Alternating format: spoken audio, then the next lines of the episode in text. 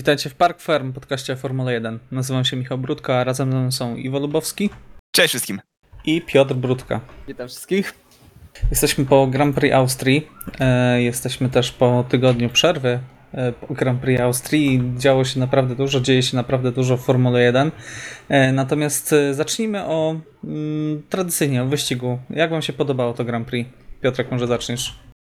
Był to nawet niezły wyścig, chociaż nie było to jakieś e, skrajnie emocjonujące e, widowisko. Bardzo prosta wygrana Maxa Verstappena, który miał naprawdę fenomenalne tempo miał fantastycznie przygotowany samochód. Tutaj naprawdę czapki z głów e, dla Red Bulla, no i oczywiście dla Maxa. Mieliśmy horrendalną ilość kar. Ja nie przypominam sobie drugiego takiego wyścigu.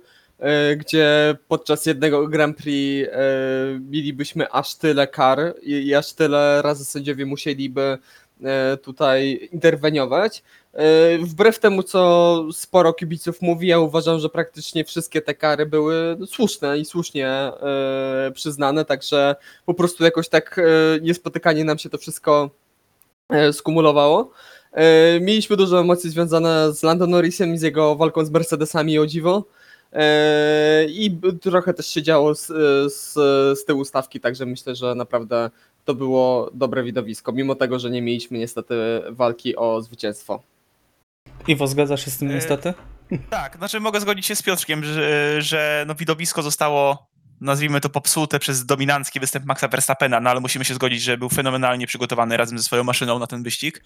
Tak, on. E, Przepraszam, że ci się wtrącę, ale powiedział zaraz po zakończeniu wyścigu, że auto jeździło jakby było na szynach. No i tak też, tak też to wyglądało z naszej perspektywy widzów. Także, e, no co było ciekawe, no wydaje mi się, że to Grand Prix było bardziej sponsorowane tak naprawdę chyba przez Codemasters, jeżeli chodzi o ilość kar nadawanych w jednym wyścigu. To jak to oni potrafią robić w swoich gra grach. Natomiast e, trochę fajne, ciekawe, e, znaczy ciekawa walka w środku. E, jakby co było emocjonujące, myślę, że chyba każdy z nas, znaczy jak osobiście kibicowałem George'owi, żeby się utrzymał na tej dziesiątej pozycji pod sam koniec wyścigu. Ja. I przyznam szczerze, że byłem w stanie uwierzyć, że będzie w stanie się jeszcze wy, wybronić przez Alonso, a to już jest chyba taki widoczny progres, że, yy, że miało to szansę jakąś. No ale znowu stracił miejsce na starcie, on stracił 3 Tak. czy 4 miejsca na starcie, Tak. po raz kolejny, już go tydzień temu chwaliliśmy. W tym wyścigu, to był ten, w tym wyścigu on zgłaszał problemy, z, nie to w pierwszym, przepraszam, Nie, to jest to właśnie to pierwszym. podwójny wyścig. Tak jest. Pod... Natomiast tak, no dużo się działo przede wszystkim pod kątem kari, to chyba była największa kontrowersja. Eee, ale no cóż, no, przenieśmy się już na kolejny obiekt. Wydaje mi się, że podwójne wyścigi, szczerze mówiąc, były większą ciekawostką dla mnie w zeszłym roku. No w tym roku tęsknimy jednak za tymi torami, których nie widzieliśmy także od dawna. Także czekamy już na Silverstone. Silverstone. Dobrze, że nie dwa razy jak w zeszłym roku. Nie, nie, nie, nie, nie. Po, po jednym razie wystarczy, naprawdę. No, czysto, Ale czysto ta, ta, jedna, ta jedna większa mieszanka, ta jeden stopień mi- większości, że tak powiem, troszeczkę jednak namieszał. Jeżeli chodzi o strategię, tak? Zespoły zabijały się, żeby w kwalifikacjach nie jechać na miękkiej oponie w Q2. Tak, no, n- najlepszym przykładem jest Ferrari, które wolało nie awansować do Q3 z pełną premedytacją, bo wiedzieli, że będzie ciężko i że e, albo założą miękką e, mieszankę, albo, e, albo się do tego Q3 nie dostaną.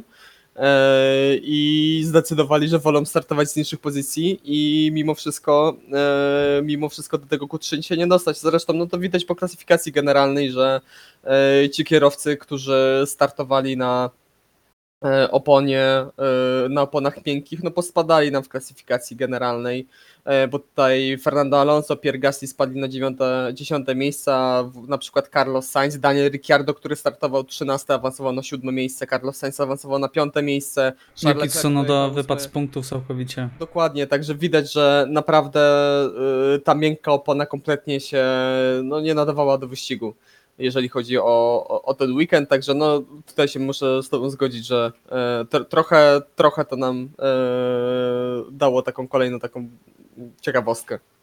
Taki mały smaczek. Tak, dokładnie. E, Jak skomentujecie dominację Verstappena? Czy to już, czy już teraz, kiedy mamy 32 punkty przewagi, e, kiedy Lewis Hamilton po raz kolejny, e, to zaznaczmy, miał problemy z tą kiełbasianą tarką, o której mówiliśmy chyba ro, rok temu sporo i myślę, że dwa lata temu też mówiliśmy o tym sporo. Lewis po raz kolejny uszkodził podłogę, skończył wyścig na czwartym miejscu. E, i mm, no, traci 32 punkty, czyli to już jest przewaga nawet w sytuacji, w której no, oczywiście tego nie życzymy Maxowi, trafi się jakaś awaria, Lewis Hamilton wygrywa wyścig, to nadal ma przewagę, tak?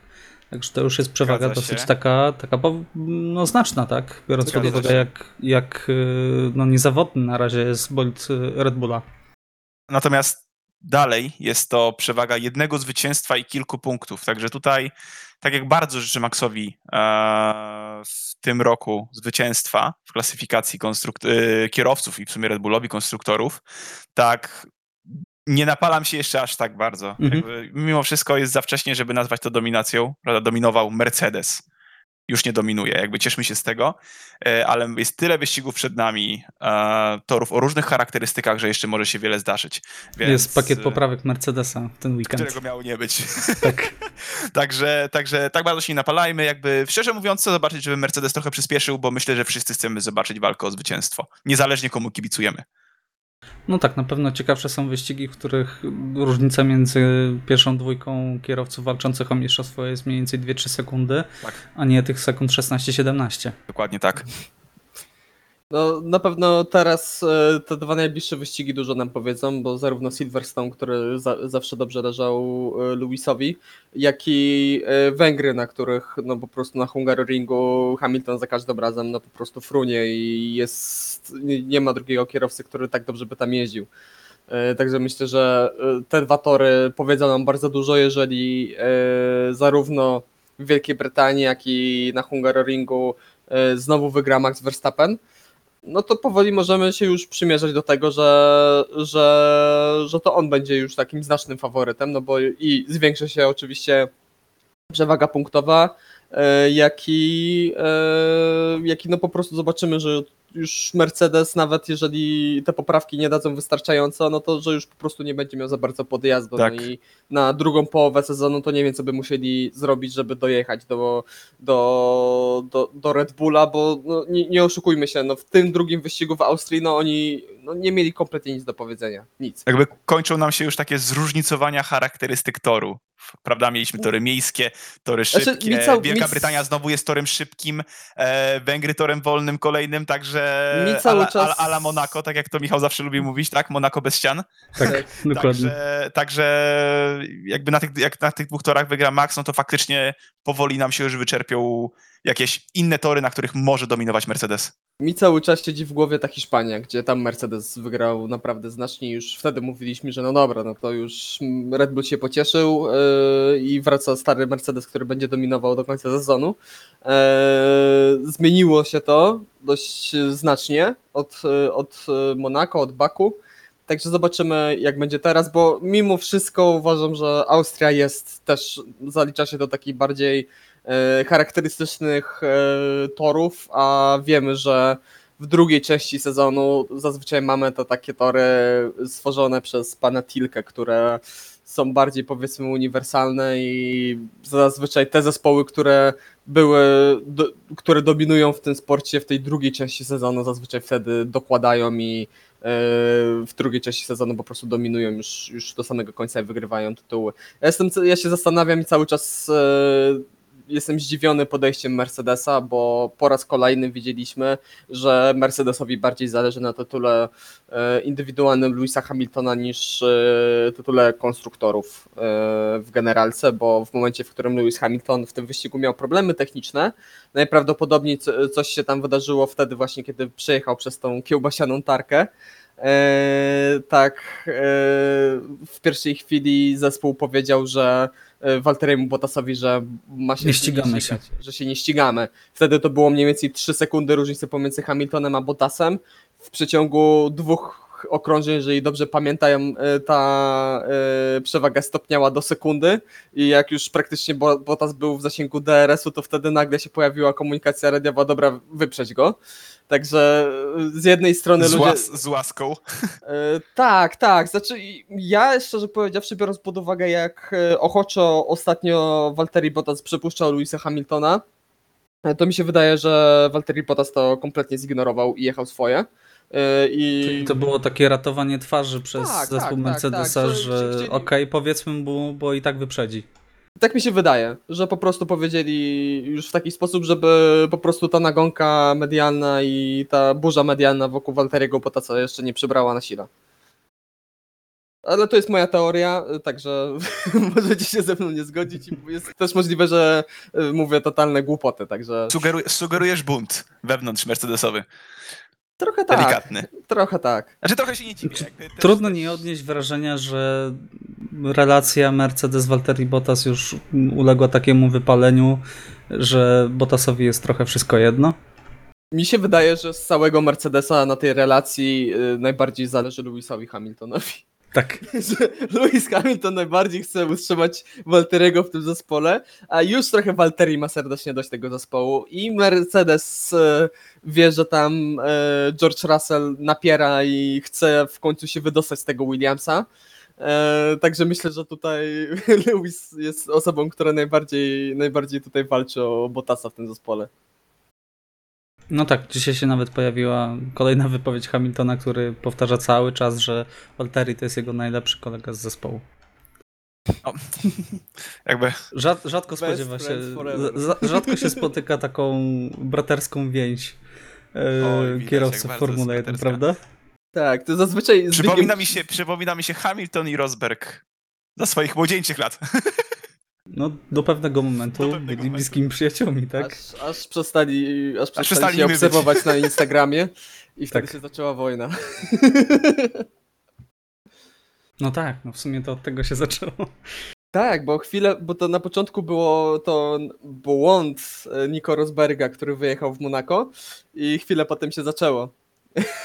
na poważnie. Unfollow. Tak. Poszedł unfollow. Dobrze, także myślę, że y, możemy na razie zostawić y, temat Mercedesa Red Bulla. Y, No jestem po prostu ciekaw, jak się ro, rozstrzygną te dwa wyścigi, bo jak Max Verstappen będzie jechał z 45 albo 50 punktową przewagą na przerwę wakacyjną, no to już to wie, że coś się dzieje. Tak. I zobaczymy, jak się to potoczy. E, Natomiast e, porozmawiajmy o tym, co się działo za plecami em, Maxa Verstappena i, i między innymi Louisa Hamiltona. E, Chciałbym pogadać o Lando Norrisie, bo Lando chwalimy, e, natomiast to, co wyczyniał w ten weekend, to jest e, no już inny poziom, tak? To jest kierowca, który otarł się o pole position, który był szybszy od Maxa Verstappena aż do ostatniego zakrętu w kwalifikacjach i to jest kierowca, który był w stanie y, utrzymać Louisa Hamiltona za swoimi plecami jeszcze z niezniszczonym bolidem y, przez 20 y, okrążeń, także to jest naprawdę no, wyczyn, którego od McLarena no, nie spodziewałem się, zwłaszcza mówię tutaj o tempie wyścigowym. Jak to skomentujecie? Czy McLaren po prostu tak mu podpasował, y, że tak powiem, tor w Austrii, czy, czy to może być już jakiś trend, że McLaren będzie tutaj mieszać w, w tej walce o, y, o podia? No bardziej oczywiście tutaj mówię o, o Lando Norrisie, a nie o Danielu Ricciardo, który po raz kolejny rozczarował strasznie w kwalifikacjach.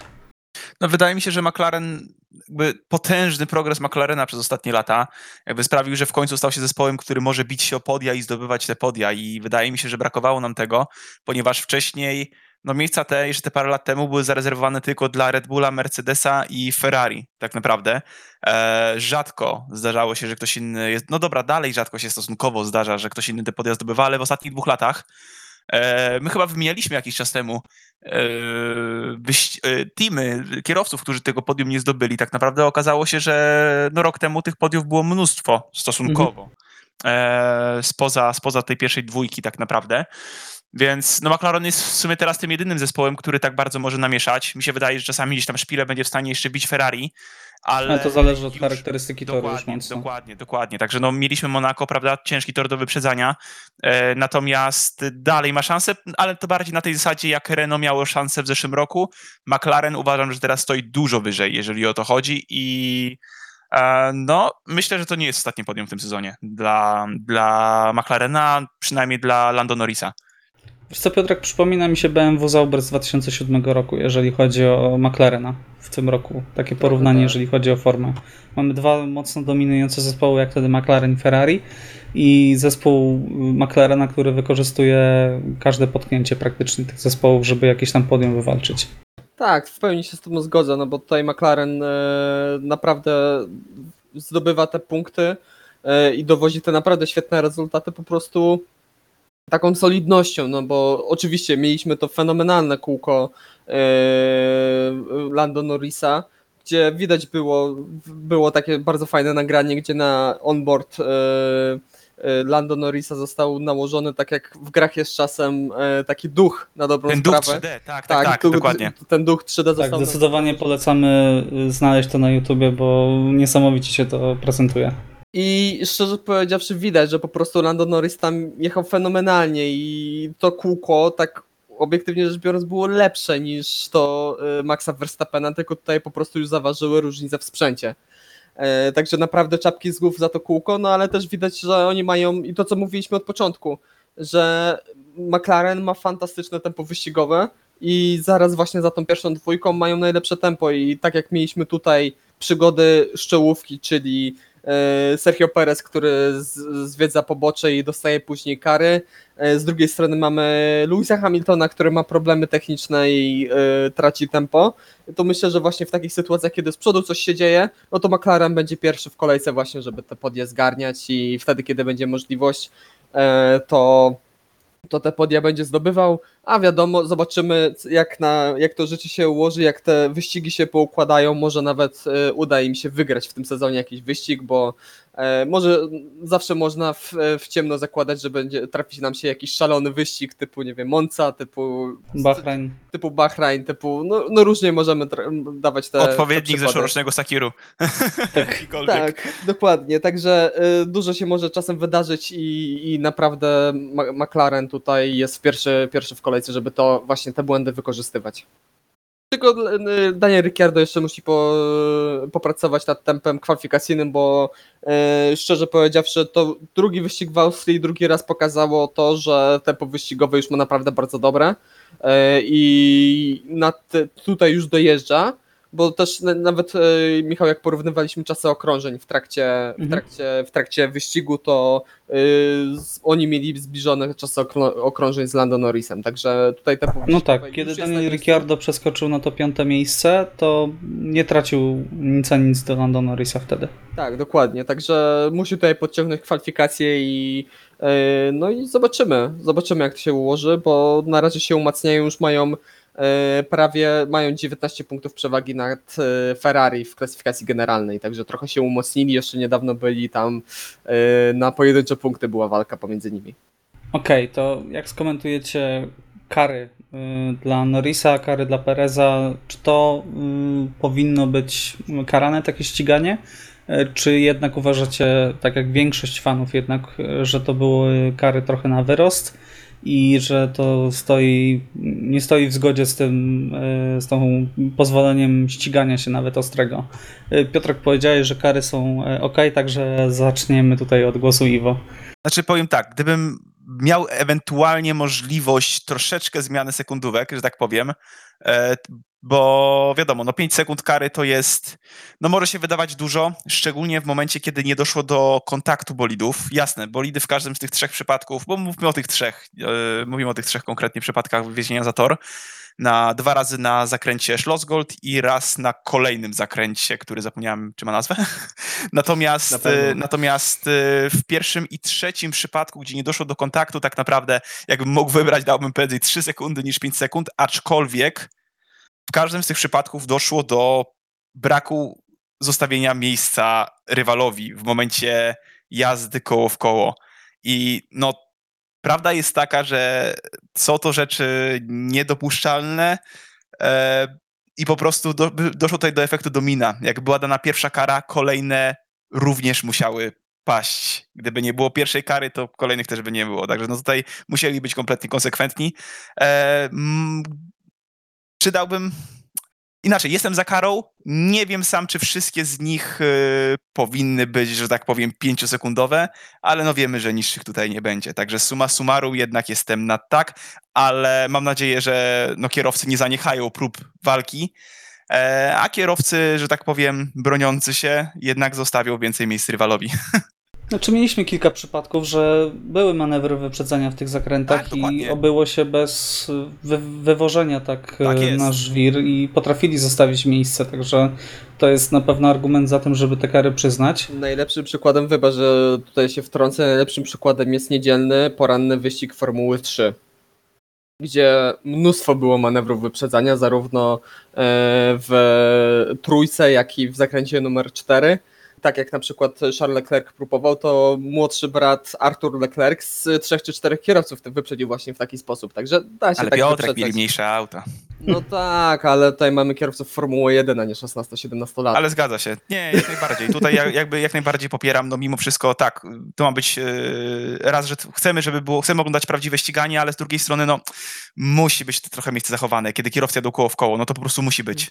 Znaczy, ja rozumiem, że jak kierowca jest po wewnętrznej, to czasem wywozi go drugiego kierowcę na.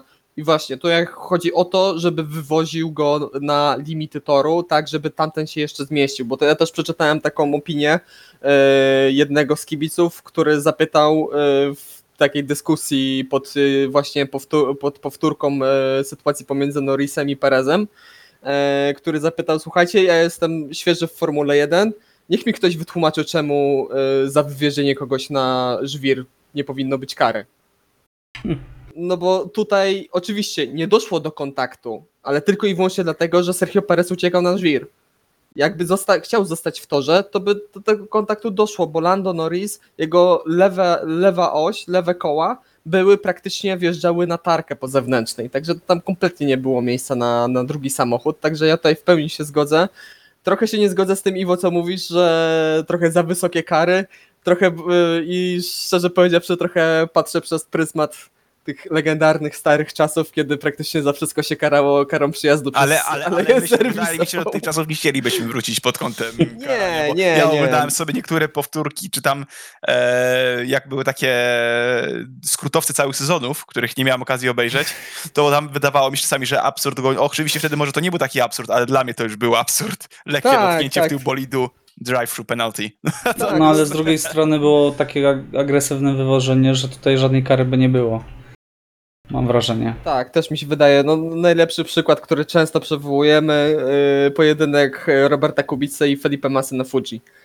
To tam było wywożenie co zakręt. Ale, podczas ale różnica jest taka, to też jest różnica taka, bo y, Lando Norris wywiózł Sergio Pereza na tym samym okrążeniu wcześniej, w, y, w zakręcie numer jeden. Też go wywiózł poza tor, Mhm. też y, Sergio Perez musiał uciekać poza tor, tylko że tam mieliśmy... Ale tam nie było żwiru. tam nie było żwiru. Właśnie. Dokładnie. E, Nie, proszę, nie wracajmy do Nie, nie, nie afery żwirowej. do żwiru. Nie chcę, nie chcę tutaj poruszać jakoś strasznie żwiru, znaczy chcę nawiązać do żwiru, jak to ja, ale chodzi mi o to, że Sergio Perez stracił bardzo dużo czasu na tym i dlatego była ta kara. Gdyby tam było wyasfaltowane pobocze, to okej, tak można sobie wywozić. Tak samo było na Fuji. Żaden z tych kierowców, nie wiem, nie musiał jechać po, yy, po trawie, nie musiał nie wiadomo jak wyjeżdżać, tylko ścinali trochę ten tor, ale cały czas jechali po asfalcie i walczyli cały czas koło w koło. Tak Także- można usprawiedliwiać brak kary dla Maxa Verstappena w momencie starcia z Leclerciem, tak? W Tak, 19 roku. Tak, tak, tak. Dokładnie. Ja myślę, ja myślę, że gdyby Max Verstappen wywiózł yy, Charlesa Leclerca w identyczny sposób, tylko że właśnie w zakręcie numer 3, to wtedy byłaby kara. Park Ferm, koń- kącik żwirowy. Już, wie, już wiem, Piotrek, czemu tak nie lubisz y, torów zaprojektowanych przez pana Tilka, y, bo Ale tam ja pułapek tym- żwirowych nie ma. Ale ja się z tym nie kryję. Ja mówię, że ten żwir powinien być. Dobrze. Y, W takim razie chciałbym jeszcze jedną kwestię por- poruszyć. Nie macie wrażenia, że Sergio Perez się trochę zagotował w tym wyścigu? Że to był taki wyścig trochę jak to słynne Abu Zabi w 2018 roku. To, Singapur? było, to był E, Singapur. Boże, Singapur, I tak. bohater y, Sergiej Sirotkin. Oj, tak. Bohater Ale wyścigu. tam to już było niedorzecznie, tam to już czerwoną, czarną flagę można było mu pokazać w pewnym Tak. momencie. Ale mam wrażenie, że tutaj też było podobnie, bo no, można było uniknąć, zwłaszcza tej drugiej kolizji z Leclerciem. E, A miałem wrażenie, że już był tak zawzięty Sergio Perez i tak czuł się pokrzywdzony przez to, że sam został wywieziony, że postanowił no, nie patyczkować się tutaj. Znaczy, szczerze mówiąc, nie wydaje mi się, żeby to było, żeby to był nagle taki klik i intencjonalnie chce kogoś wywieźć. Po prostu są to najcięższe miejsca, jakie, jedne z cięższych miejsc, na pewno najcięższe miejsca na całym torze, na których można wyprzedzić, nie licząc tam przed ostatniego zakrętu. Tam No a z drugiej strony twój wywiezie. kolega z zespołu prowadzi komfortowo wyścigu, a ciebie wyprzedza Ferrari. O Jezu, no to... Znając Sergio. Znając Sergio Pereza, ja się jestem gotowy zgodzić z Michałem, że tutaj się trochę Czechot zakotował. Tym bardziej w tej pierwszej sytuacji, gdzie już był no już nawet trochę z tyłu, po czym y, na początku przy wierzchołku zakręta się trochę zetknęli i zaczął wywozić Leclerca, znowu się zetknęli i wtedy Leclerc y, wleciał trochę w żwir. Także tutaj zarówno w jednej, jak i w drugiej sytuacji Czeko trochę przesadził i to były, jak mamy porównywać te dwie sytuacje, to tutaj Czeko o wiele bardziej agresywny był i tutaj y, ja bym się nie zdziwił, jakby tutaj dycha była. W szczególności Mm. za, za tą drugą sytuację, gdzie już na dobrą sprawę chwilę Recydywa. wcześniej. Tak, bo chwilę wcześniej dostał karę za identyczną sytuację. y, robi to samo, robi to z premedytacją, robi to w szybszym miejscu i tutaj, szczerze powiedziawszy, nie zdziwiłbym się, jakby była dycha. Nie, nie chcę się tutaj kłócić, że powinna być, ale bym się w ogóle nie zdziwił. Mhm. Dobrze, to porozmawiajmy o pozytywnym bohaterze tego weekendu, George'u e, Russellu. E, Huczą plotki w padoku coraz głośniejsze, że ma już podpisany kontrakt z Mercedesem e, i e, fruwa w tym Williamsie.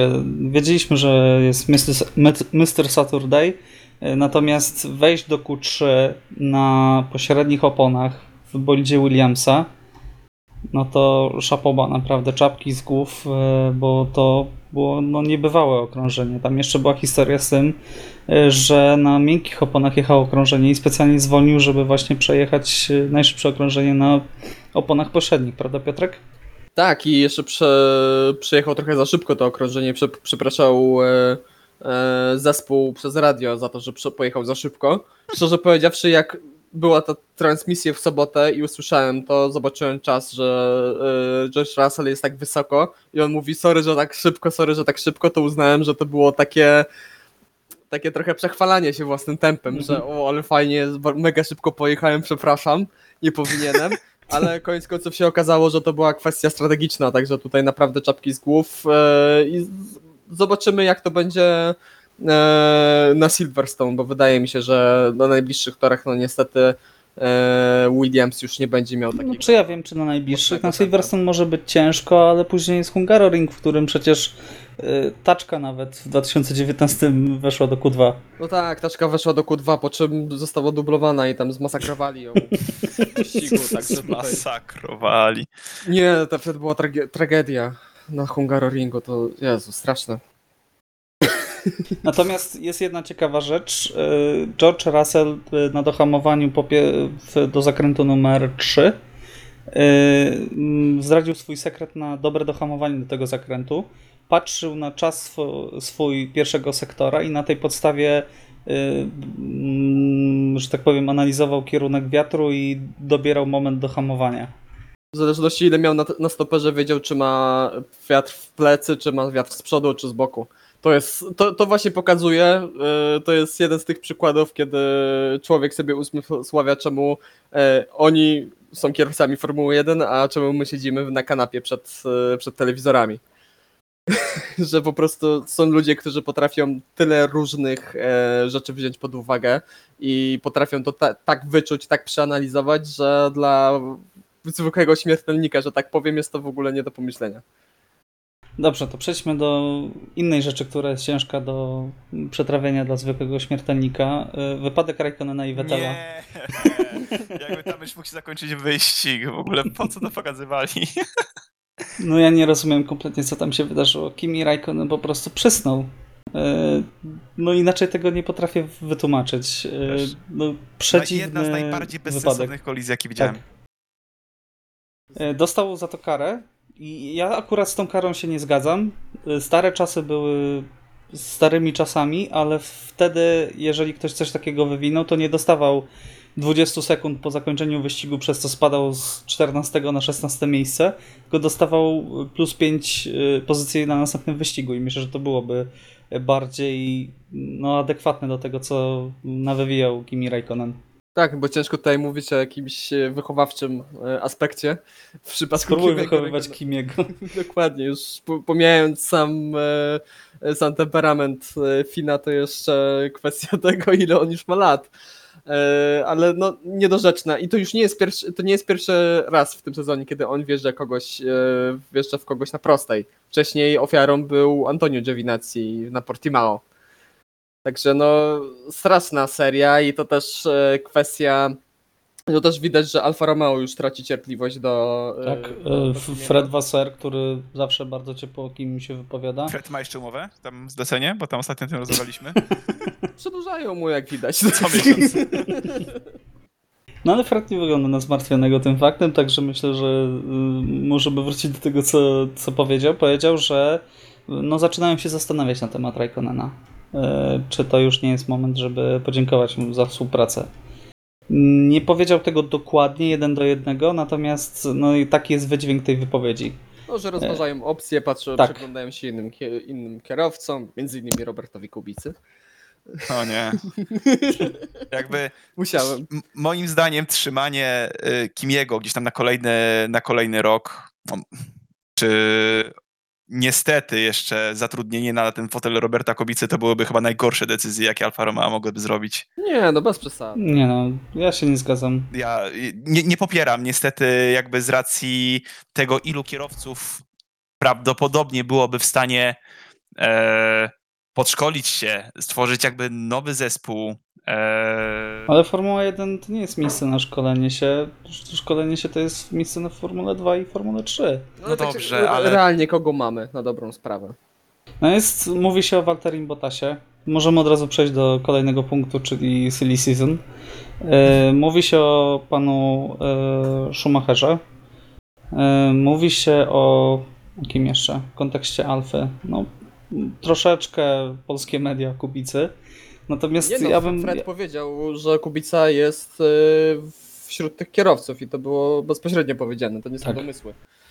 Tak, no to nie są domysły, natomiast mm, no, trzeba wziąć pod uwagę, że Robert jest już dwa lata w tym zespole. Na pewno zespół wie, jakie ma tempo. Robert Kubica nie jest takim starym kierowcą, jest rówieśnikiem Louisa Hamiltona, także myślę, że jak najbardziej trzeba go brać na serio. E, zwłaszcza, że ma poparcie mm, Orlenu, tak? E, a cały czas w kuluarach mówi się, że Alfa Romeo może wycofać e, swoje wsparcie jako zespół tytularny i no, pieniądze Orlenu wtedy na pewno będą miały większe znaczenie niż mają teraz. Znaczy, ja wiem, że sezon 2019 bardzo źle rzutuje na opinię Roberta wśród wielu kibiców, no bo słabo to wyglądało, no po prostu już nie, nie zagłębiając się w, w szczegóły, które wszyscy wiemy jakie były, E, ale biorąc pod uwagę innych kandydatów e, na, na ten fotel, tak jak już wspomniałeś tutaj, E, Czy Valtteri Bottas, który może być, jeżeli Valtteri Bottas odejdzie z, z Mercedesa, to jeżeli będzie dostępny Bottas, no to Bottas jest najbardziej, najbardziej Sensowną opcją. sensowną opcją. I w pełni ją zrozumiem, ale czy Mick Schumacher da tyle dobrego temu zespołowi, czy e, może ktoś e, z młodych kierowców, z juniorów e, Ferrari typu Robert Schwarzman, Jeszcze jest opcja, jeszcze jest opcja, przepraszam, że ci przerwę, Nico Hulkenberga, tak, który no. też chce wrócić do Formuły 1. Nie, znaczy możecie się ze mną nie zgodzić, ale jeżeli mamy porównywać Kubicę i Hulkenberga, to moim zdaniem Kubica jest lepszą opcją niż Nico Hulkenberg. no ja się nie zgodzę w obecnym momencie. Na, naprawdę, bo też były, powiedzmy, wiadomo, że czasy z testów się nie liczą, ale pamiętamy testy Roberta w Renault. I też były porównania do Nico Hulkenberga i na przykład Robert Kubica wtedy miał, miał bardzo dobre czasy, nawet lepsze od, od Nico.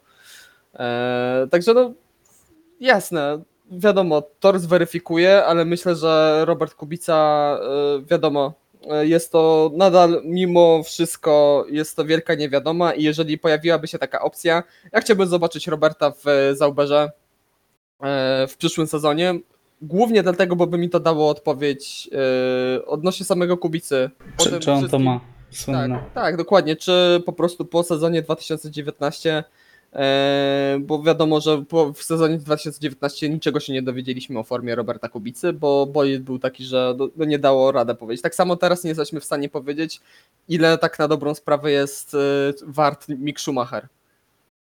No, Nikita Mazepin trochę wiemy.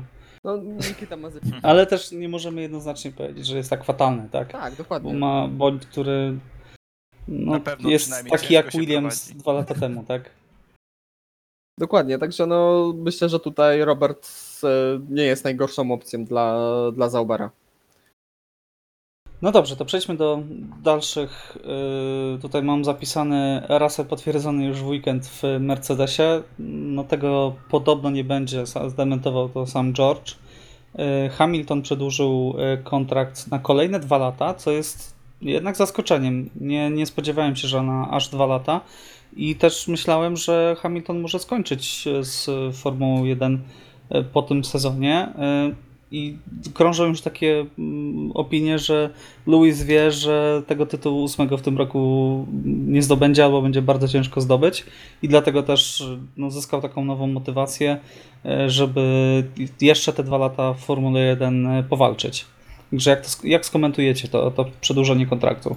Znaczy ja się spodziewałem przede wszystkim przedłużenia o rok. Jakby naprawdę wątpiłem w to, że Hamilton zakończy z tym sportem w tym, jednym, w tym roku, ponieważ no, tutaj mogłoby wyglądać to na tej zasadzie, że no, przegrał pierwsze mistrzostwo od paru lat. Dobrze, tam faktycznie był jeszcze Nico Rosberg po drodze, ale e, przegrał i się poddał, e, więc jakby spodziewałem się, że ten jeden rok jeszcze będzie. Nie spodziewałem się kontraktu na dwa lata wprawdzie, e, ale no cóż, w przyszłym roku no nie wiadomo, czy samochód dalej będzie tak konkurencyjny, jak jest teraz. No właśnie, nic nie wiemy na temat Nic nie wiemy, roku. więc na dobrą sprawę z czystej ciekawości fajnie byłoby zobaczyć e, Hamiltona, który może będzie miał jeszcze większy problem niż teraz, żeby walczyć o te zwycięstwa, kiedy będzie nam dominował na przykład Haas z Williamsem.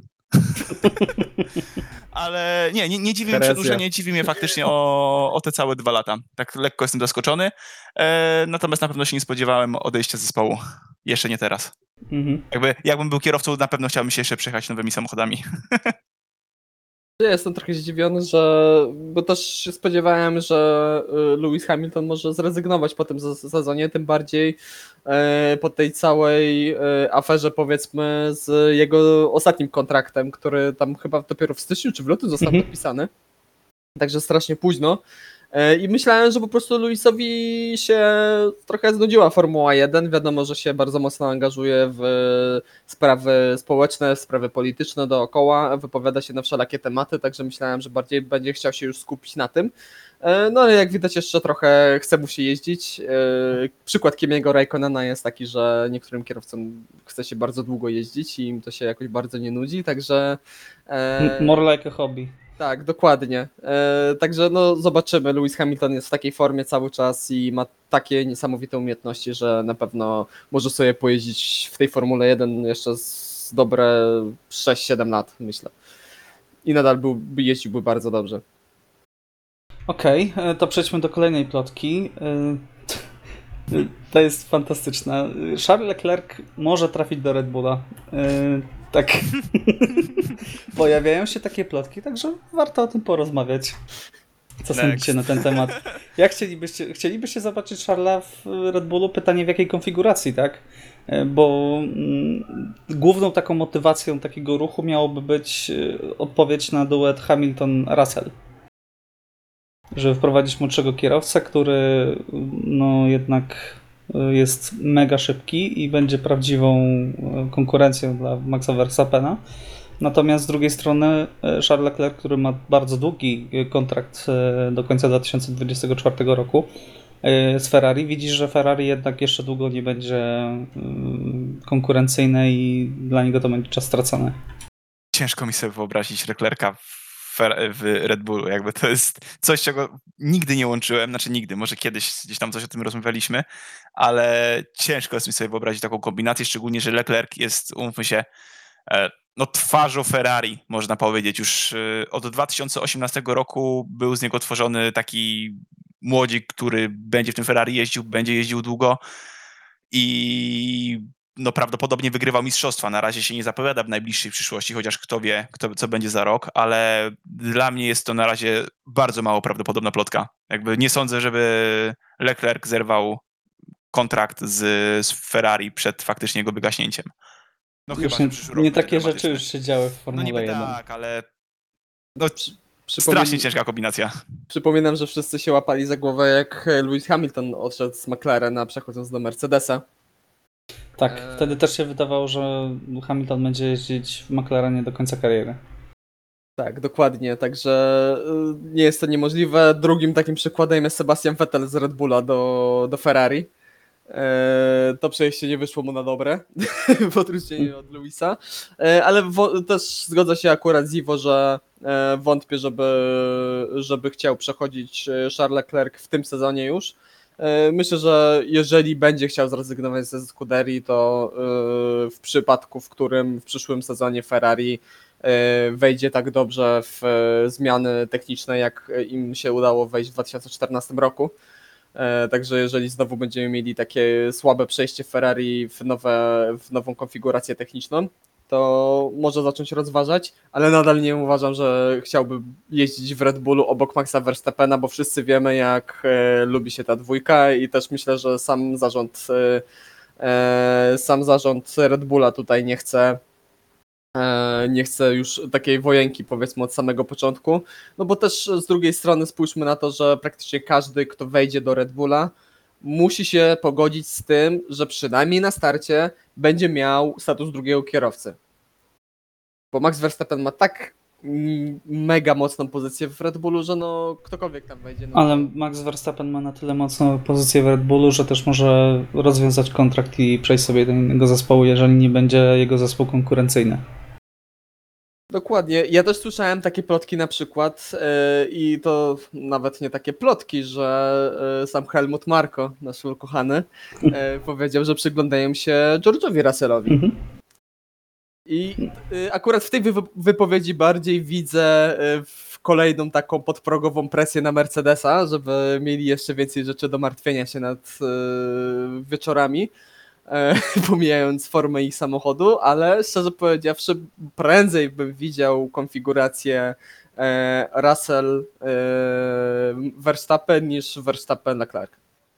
Okej, no teraz y, tak w międzyczasie zobaczyłem, że są jakieś nowe rewelacje marki hiszpańskiej, y, która mówi, że dogadany już jest Ser- Sergio Perez y, w sprawie przedłużenia kontraktu. Jedyną sporną kwestią jest to, czy długość umowy, czy będzie na jeden sezon, czy na dwa lata. Perez chce na dwa lata, y, no Red Bull chce mu dać na jeden rok kontrakt.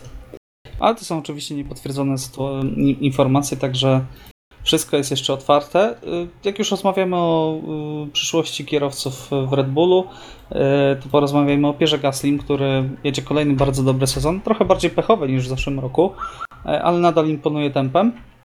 Y, I on, on sam powiedział, to już jest taka pewniejsza informacja, że interesują się nim inne zespoły i że otwarcie myśli o swojej przyszłości. I co byście zrobili na punkcie Piera Gasliego? E, Czy walczylibyście jednak o to, żeby dostać w końcu miejsce w Red Bullu i no, odkupić, że tak powiem się? E, Czy jednak e, opuścić to toksyczne e, środowisko Helmuta Marko i poszukać szczęścia w innych zespołach, jak na przykład zrobił to Carlos Sainz, który całkiem nieźle na tym wyszedł? Wydaje mi się, że takim dobrym momentem, jeżeli faktycznie Pierre Gasly miałby wrócić do, do Red Bulla, y, można powiedzieć tego matczynego, to jedynym sensownym momentem w najbliższym czasie chyba była, byłby faktycznie 2022 rok, a jest to raczej niemożliwe.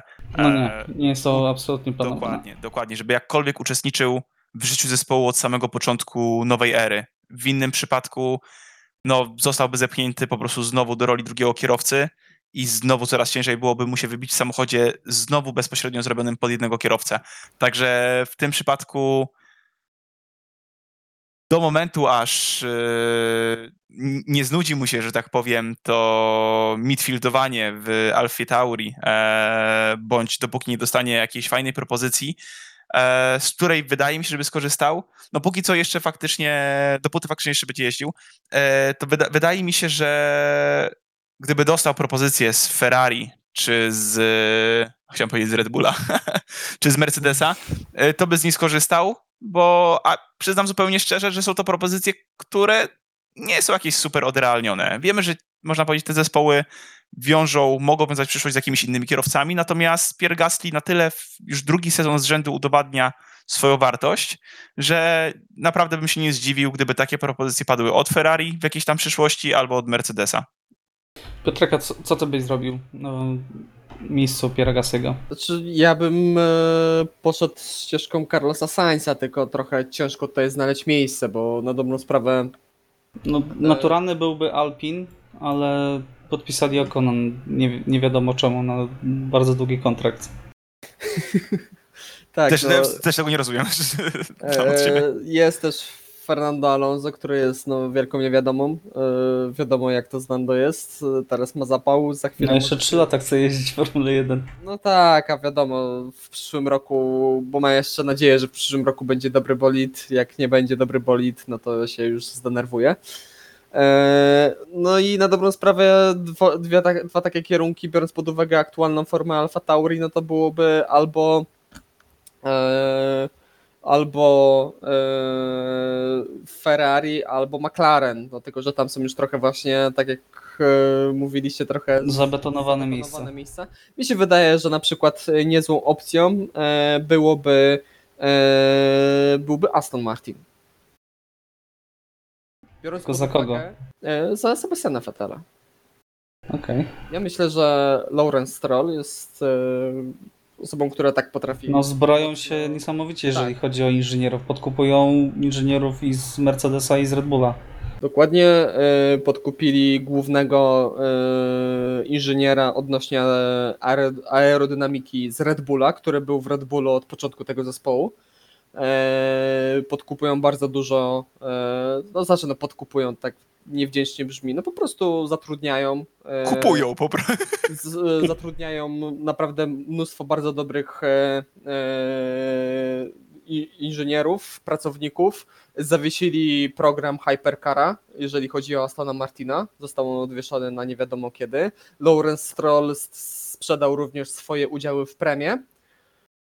Także e, bardzo mocno się zbroją. Wszystkie środki idą na zespół Formuły 1. Tak, wszystkie środki idą na zespół Formuły 1 i wszystkie środki idą na przyszły, przyszły sezon i pewnie na najbliższe. Także wydaje mi się, że e, tutaj przejście do Astona Martina mogło być naprawdę dobrym, dobrym wejściem. No oczywiście Aston Martin to nie jest taka mega, e, mega fabryka i taki bo, bogaty producent jak e, Mercedes, bo tutaj też e, trochę zaczynam widzieć taką małą e, korelację pomiędzy jednym a drugim. Mhm. No dobrze, to w takim razie zamknijmy na razie temat e, CD Season. Na pewno będziemy rozmawiać o tym w Mogę kolejnych jeszcze? odcinkach. Tak. Jedną? Oczywiście. E, Fred Wasser zaprzeczył e, Schumachera. Schumacher, Schumachera można skreślić z tej listy. No wiesz, Formuła 1 już wiele razy mówili, że absolutnie nie, nigdy w życiu, a tydzień później podpisywali kontrakt. Wróci. Dobrze, podsumowanie dotyczące jeszcze spotkania y, silnikowego, o którym mówiliśmy w poprzednim odcinku. Y, no niestety dla nas przynajmniej, dla długoletnich fanów Formuły 1, fanów, którzy tęsknią bardzo za V8, no wszystko wy, wygląda na to, że nie będzie powrotu do V8, nie będzie powrotu do głośnej formuły, będzie formuła jeszcze cichsza, która będzie miała jeszcze więcej elektroniki. Także Piotrek, co na ten temat sądzisz? Czemu nie jest, jesteś niezadowolony? Znaczy, nie jestem jakoś strasznie niezadowolony i nie jestem powiedzmy załamany. Ja Ci pogodzony. Ja po prostu czekam e, na to, w jaki sposób e, zostanie to zrealizowane, bo trochę optymizmu, powiedzmy, wlało we mnie to, jak e, z trochę z innej działki, ale jak zostało to rozwiązane na przykład w WRC, bo w WRC też od przyszłego sezonu mamy hybrydy. E, Ostatnio e, M-Sport, e, czyli na dobrą sprawę można powiedzieć troszkę Ford pokazał rajdówkę na przyszły, na przyszły sezon i ja już byłem załamany, biorąc pod uwagę, no jak kocham dźwięk tam tych samochodów. Dźwięk się praktycznie nie zmienił, także można zrobić hybrydę, które bardzo dobrze brzmi, e, robi mnóstwo hałasu i jest naprawdę fajnie. Także oczywiście tutaj głównym powiedzmy winowajcą jest to mega ciężkie, mega skomplikowane i mega drogie MGUH, e, które, no, które pożera mnóstwo zasobów i po prostu zmieniło kompletnie ten dźwięk w Formuły 1, także zobaczymy. Może to nie jest nic złego, no a pójście w stronę bardziej, więcej elektroniki, no no muszą iść w tą stronę. No wszystkie koncerny, wielkie koncerny e, samochodowe, motoryzacyjne po prostu idą w e, tę stronę elektroniki, w, e, w napędy elektryczne. Czy nam się to podoba, czy nie? Niestety świat idzie w tę stronę, także musimy się trochę z tym pogodzić. Miejmy nadzieję, że to zostanie jakoś pogodzone. No, no nie wiem, ja nie jestem jakoś mega załamany. Wątpię, żeby było gorzej niż teraz. Znaczy, Okej. istnieje pewnie jakaś tam szansa, że od 2000, taki 7 2030 rok, jak taki rok graniczny, bo Ford ma wtedy przestać zupełnie produkować samochody spalinowe. Także ja mam takie wrażenie, że tak czy inaczej kiedyś Formuła 1 właśnie w okresie tego 2030 roku zamieni się w ten w tą główną elektryczną formułę, gdzie Formuła E będzie tą nazwijmy to bardziej juniorską, bądź zamieni się w inną serię. I szczerze No mówiąc, wiesz co, oni mają, przepraszam, że ci przerwę, ale Formuła E chyba do 2040 roku ma wyłączność na wyłącznie elektro- elektryczne silniki. Okej, dobrze, no to jest w sumie jakaś nadzieja. No to 2040. nie, ale prawda, prawda, jest taka, prawda jest taka, że prędzej czy później to się stanie jednak, no bo wielkie koncerny od silników spalinowych coraz szybciej odchodzą. A tak naprawdę głównie budżetowe samochody zostają z, z wersjami jedynie spalinowymi, tak stuprocentowo można powiedzieć. E, także w tej sytuacji mamy parę lat spokoju. Michał, uspokoiłeś mnie, ale jakby nie dziwię się downsizingowi. Na szczęście on w tym momencie nie postępuje dalej, natomiast tak, jakby próg wejścia w sport na pewno bez potężnego zaplecza finansowego a, i know-how e, będzie teraz, e, no próg wejścia będzie olbrzymi, jeżeli chodzi o zaawansowaną No tak, ale z drugiej strony na spotkaniu, tak jak mówiliśmy, były Było wielkie Porsche. koncerny, było Porsche yy, i kto jeszcze tam był? Ford chyba? Yy, musiałbym zerknąć w notatki. Audi? Porsche. Audi. Audi, przepraszam. Yy, I Ross Brown mówił, że było bardzo pozytywne wrażenie odnosi po tym Good e, vibes. spotkaniu. Tak, e, nie było konkretów, ale już są mówili na kolejne spotkanie, także nie jest tak, że zobaczyli aha, wy to widzicie tak, tak i tak, no my tego w takim razie nie widzimy, do widzenia miłego dnia. No, E, tak, więc- tak, tak było jakiś czas temu, bo już Mhm. o Porsche akurat się mówiło z e, rok, dwa lata temu. E, Też w kontekście na przykład Red Bulla. E, Mówiło się, że mogą tam wejść, e, ale koniec końców to wszystko, e, wszystko upadło właśnie ze względu na te horrendalne koszty i tutaj no, no niedorzeczne koszty związane z produkcją i również po prostu z rozwijaniem tej technologii. Także zobaczymy jak to będzie wyglądało. No, ja bardzo chciałbym zobaczyć więcej producentów, bo trzech producentów silników, no troch, troszkę mało, szczerze powiedziawszy, jak dla mnie. Okej, y, no to przejdźmy już od razu, bo jeszcze całkiem sporo mamy do powiedzenia, myślę, o Grand Prix Wielkiej Brytanii, Y, ponieważ będzie to weekend naprawdę wyjątkowy w historii Formuły 1. Y, Będziemy mieć kwalifikacje w piątek o godzinie 19, które y, będą decydować o kolejności w sprincie kwalifikacyjnym, który będzie w sobotę o 17.30. E, I w mm, klasyfikacja tego sprintu kwalifikacyjnego e, zadecyduje o klasyfikacji wyścigu niedzielnego, który będzie e, pełnoprawnym wyścigiem. Testujemy ten format z, z krótkim wyścigiem w sobotę. I jak to skomentujecie, jak już będziemy to mieli za kilka dni, jak się na to zapatrujecie? I mm, no, co sądzicie na ten temat, już, jak już jest to za, za rogiem po prostu? Znaczy, powiem tak, jakby im bliżej jesteśmy tego nowego formatu, tym ja od razu powiem, że ja nie jestem z góry uprzedzony, że to będzie złe, tylko po prostu widzę coraz więcej, ja widzę po prostu coraz więcej, e, mam coraz więcej wątpliwości związanych z, z taką powtarzalnością nudnych wyścigów, że tak powiem. O, co mam na myśli? Mamy sytuacje, w których mamy sytuacje, w którym mamy ciekawe kwalifikacje, taki format kwalifikacji, w którym faktycznie dzieją się rzeczy jakieś ciekawe. Mamy jakieś kary dla kierowców, mamy kierowców, którzy ulegają jakimś tam powiedzmy stłuczkom w Q3 i mamy jakieś zawrotne akcje, że Williams nam ląduje w Q3 na piątej pozycji przykładowo. Dochodzi do wyścigu. Ile on tam mamy? 100 km, tak? Bo to jest jedna trzecia wyścigu prawdziwego. Tak. Dokładnie, 100-kilometrowy wyścig, w którym po, z powrotem stawka się ustawia tak, jak powinna, powiedzmy, bo mam wrażenie, że tutaj, oczywiście to jest tylko moje wrażenie, będzie decydowała czysta prędkość samochodu bez zwiększonego ryzyka. Jakby kierowcy nie będą, myślę, ryzykować Procesja. pojazdu. Będzie to procesja, tak. Ci, co są szybsi, będą startować z tyłu, to najzwyczajniej w świecie dokonają zwykłego wyprzedzenia na wolniejszych bolidach i wszyscy ustawią się w kolejności po prostu od najszybszych do najwolniejszych po prostu standardowo. I przez co no wyścig na początku przynajmniej ten właściwy będzie trochę mniej emocjonujący. To jest moja największa obawa. Tak naprawdę. Okej, Piotrek? Znaczy ja się trochę zgodzę, że może dojść do czegoś takiego, że po prostu bolidy nam się ustawią, kierowcy nam się ustawią po prostu tak jak mamy Dwa Red tempo. Bulle, dwa Mercedesy, dwa Ferrari, dwa- tam dwa Eee, McLareny. Tak, i po prostu, że ten niedzielny wyścig, ten główny wyścig, gdzie będą te największe punkty, że będzie takim powiedzmy przedłużeniem tego sobotniego, że już no dobra, już będziemy jechali do końca. Zobaczymy jak to będzie wyglądało. Ja jestem ciekawy jak to, nie wiem, może strategicznie będzie rozwiązane, jak to będzie e, wyglądało, bo też przynajmniej e, na e, tak na obronę tego formatu i co też na korzyść mi się wydaje tego formatu, no mamy mocno zbitą stawkę w tym, se, w tym sezonie. I myślę, że e, im bliżej e, szczytu, im bliżej tam e, tych miejsc e, na szczycie, tym kierowcy będą bardziej, bardziej walczyli że o, o lepszą sytuację. Tak- Mamy punkty za pierwsze trzy miejsca, prawda? Tak, za pierwsze miejsce będą 3 punkty, za drugie 2, za trzecie 1. I to mi się akurat trochę, Trochę nie mało. podoba. Właśnie, mi się wydaje, że to jest mało. Mi szczerze powiedziawszy, moim zdaniem to za tę klasyczną czasówkę można by te, tak te punkty przyznawać.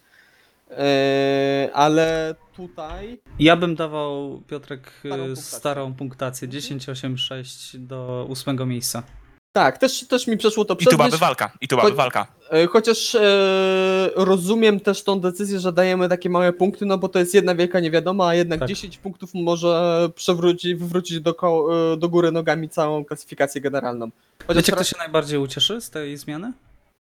e, Mam wrażenie, że McLaren Tak. i Daniel Ricciardo. Tak. Nawet jak Ricciardo zawali kwalifikację w sobotę, y, w piątek, w piątek, e, tak, e, to będzie mógł sobie w sobotę to e, odrobić e, i ustawić się lepiej do wyścigu w niedzielę. Tak, też mi się wydaje, że właśnie Daniel Ricciardo tutaj mocno zyska na tej, na tej zmianie. Nie ukrywam, że, się- że się z tego cieszę. Ale no zobaczymy, jak to będzie wyglądało. Ja jestem dosyć e, pozytywnie nastawiony. No, jest to coś nowego. Ja z reguły lubię nowe rzeczy, jakieś nowinki, także Sprawdźmy, jak się Tak, dokładnie. nie sprawdzi, to nic strasznego się nie stanie. nie To, można, odwo- to odwołujemy kolejne dwa Tak. wydarzenia tego No, typu. Nie ma co ukrywać, że generalnie y, większość dyscyplin sportowych, tych powiedzmy klasycznych, boryka się z problemem, że młodzi widzowie no ciężko ich e, zatrzymać, Utrzymać. utrzymać. przy telewizji, ciężko ich utrzymać przez dwie, półtorej godziny wyścigu, czasem dwie godziny wyścigu, żeby oglądali, czasem jeszcze trafia się nudny wyścig i też generalnie Formuła 1 no, jako sport ma dosyć wysoki próg wejścia dla osoby, która komplet, dla takiego kompletnego lejka, który, nie wiem, odpali sobie w niedzielę telewizor, przeskakuje po kanałach i zobaczy, o dobra, ścigają się, może pooglądam, bo nie ma nic innego. Mm, Myślę, że sporo fanów to jednak oglądało Netflixa Znaczy i tak, wkręciło się przez Netflixa. tak. I to też jest na przykład dobry kierunek e, ze strony Formuły 1, jak bardzo bym był niezbyt zadowolony z tego, jak jest prowadzony ten serial, to cieszę się, że jeżeli przyciąga rzeczywiście kibiców, to, e, to na- plus. Także no, dobrze, że Formuła 1 e, stara się w taki sposób uatrakcyjnić widowisko, a nie w sposób, jak to było za pana Ecclestona w stylu podwójne punkty za ostatni wyścig. Który będzie miał swój serial. A to nie słyszałem. O, też nie Eee, słyszałem. Tak, tak, tak. Y, Muszę to, ja wam potem podeślę, bo w tym momencie zapomniałem źródła, ale, ale ma, być, ma być o nim serial na tej samej zasadzie, jak był ten serial na Amazonie o Fernando Alonso. Nie wiem, czy oglądaliście. Już myślałem, już myślałem, że w stylu The Crown, że w każdym W każdym Nie, sezonie. Amazonie nie. będzie inny aktor Na odgrywać Amazonie, na starzejącego się Amazonie jest serial o Fernando Alonso i z tego co pamiętam to ma być tych samych twórców, czyli gdzieś tam takie przedstawienie historii faktycznie, co, co się Mhm. działo, ale to pewnie o tym jeszcze będzie okazja, żeby porozmawiać, jak to się faktycznie już będzie działo. Okej, to tylko jedna informacja jeszcze e, przed tym, jak przejdziemy do przewidywań. E, Mamy w czwartek, zostało to ogłoszone dopiero co, w czwartek będzie prezentacja bolidu na 2022 rok przez Formułę 1 oficjalnie. Także y, no nie mogę się doczekać, jak to będzie już tak ostatecznie wyglądać.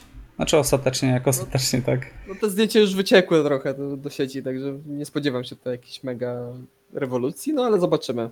Fajnie zobaczyć, fajnie, że coś takiego jest robione, bo jak Tak. mieliśmy ostatnio taką rewolucję techniczną, to no, nie było nic. No jest dużo lepiej opakowana Formuła 1, no nie oszukujmy się. Znaczy, E, ja bym bolidu z 2014 roku na przykład wcześniej nie pokazywał, żeby nie odstraszyć widzów.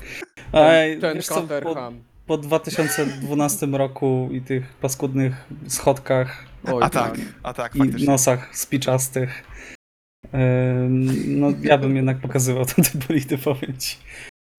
Boże, te schodki i ten Caterham z 2014 Tak. roku. Dobrze. I Lotus ym, i wózek widłowy, przepraszam, musiałem. Tak. E, Piotrek, to w takim razie, jak jesteś taki wygadany, to słucham, jakie są twoje przewidywania. Przewidujemy e, w tym razem troszeczkę inaczej, czyli wyniki kwalifikacji, e, wyniki wyścigu, kwalif- zwycięzca wyścigu kwalifikacyjnego, zwycięzca wyścigu i kierowca dnia z niedzieli. Ajajaj. Verstappen, Verstappen, Verstappen. I Serio? Tak, tak, tak, serio. Myślę, że Mercedes e, nie dojedzie do, do, Do Red mety. Bulla. Kierowca dnia też? E, nie, kierowcą dnia będzie Daniel Ricciardo. Okej. Iwo? Tutaj na palcach. Hamilton, Verstappen, Verstappen, Carlos Sainz. Okej, czyli Hamilton, Verstappen, Verstappen i Carlos Sainz, tak? Tak jest. Dobrze. Ja stawiam e, Hamilton, Hamilton, Verstappen, mm, Norris. Okej. Także no muszę trochę przebudować mój arkusz w Excelu, bo nie przewidywałem tego. E, E, natomiast, nasze? natomiast klasyfikacja w ostatnim wyścigu Iwo trafił e, zwycięzcę wyści- kwalifikacji i wyścigu. Ja trafiłem zwycięzcę wyścigu, Piotrek nie trafiłeś nic. Więc y, Iwo ma 8 punktów, ja mam punktów 7, y, a ty Piotrek spadłeś na trzecie miejsce, masz punktów 6, także musisz się wziąć do roboty zdecydowanie. Będziesz wyjątkowo trzymać kciuki za Verstappena chyba. Tak, znaczy zawsze, jak na razie w tym se- sezonie trzymałem za niego kciuki w, praktycznie w każdym wyścigu, także tym bardziej jak Charles Leclerc miał awarię w Monako, to już kompletnie. Oj, tak, to była piękna katastrofa. Zespołu Ferrari. Dobrze, e, nie przedłużajmy, bo już e, ponad godzinę rozmawiamy. E, Dziękujemy Wam bardzo za uwagę, jeżeli dotrwaliście do tego momentu. Co, życzymy Wam wszystkim udanego wyścigu o Grand Prix Wielkiej Brytanii. Natomiast o wyścigu o Grand Prix Austrii i tym, co się dzieje w Formule 1 rozmawiali Iwo Lubowski, Dzięki, do usłyszenia. Piotr Brudka Dziękuję bardzo. i Michał Brudka. Do usłyszenia, cześć.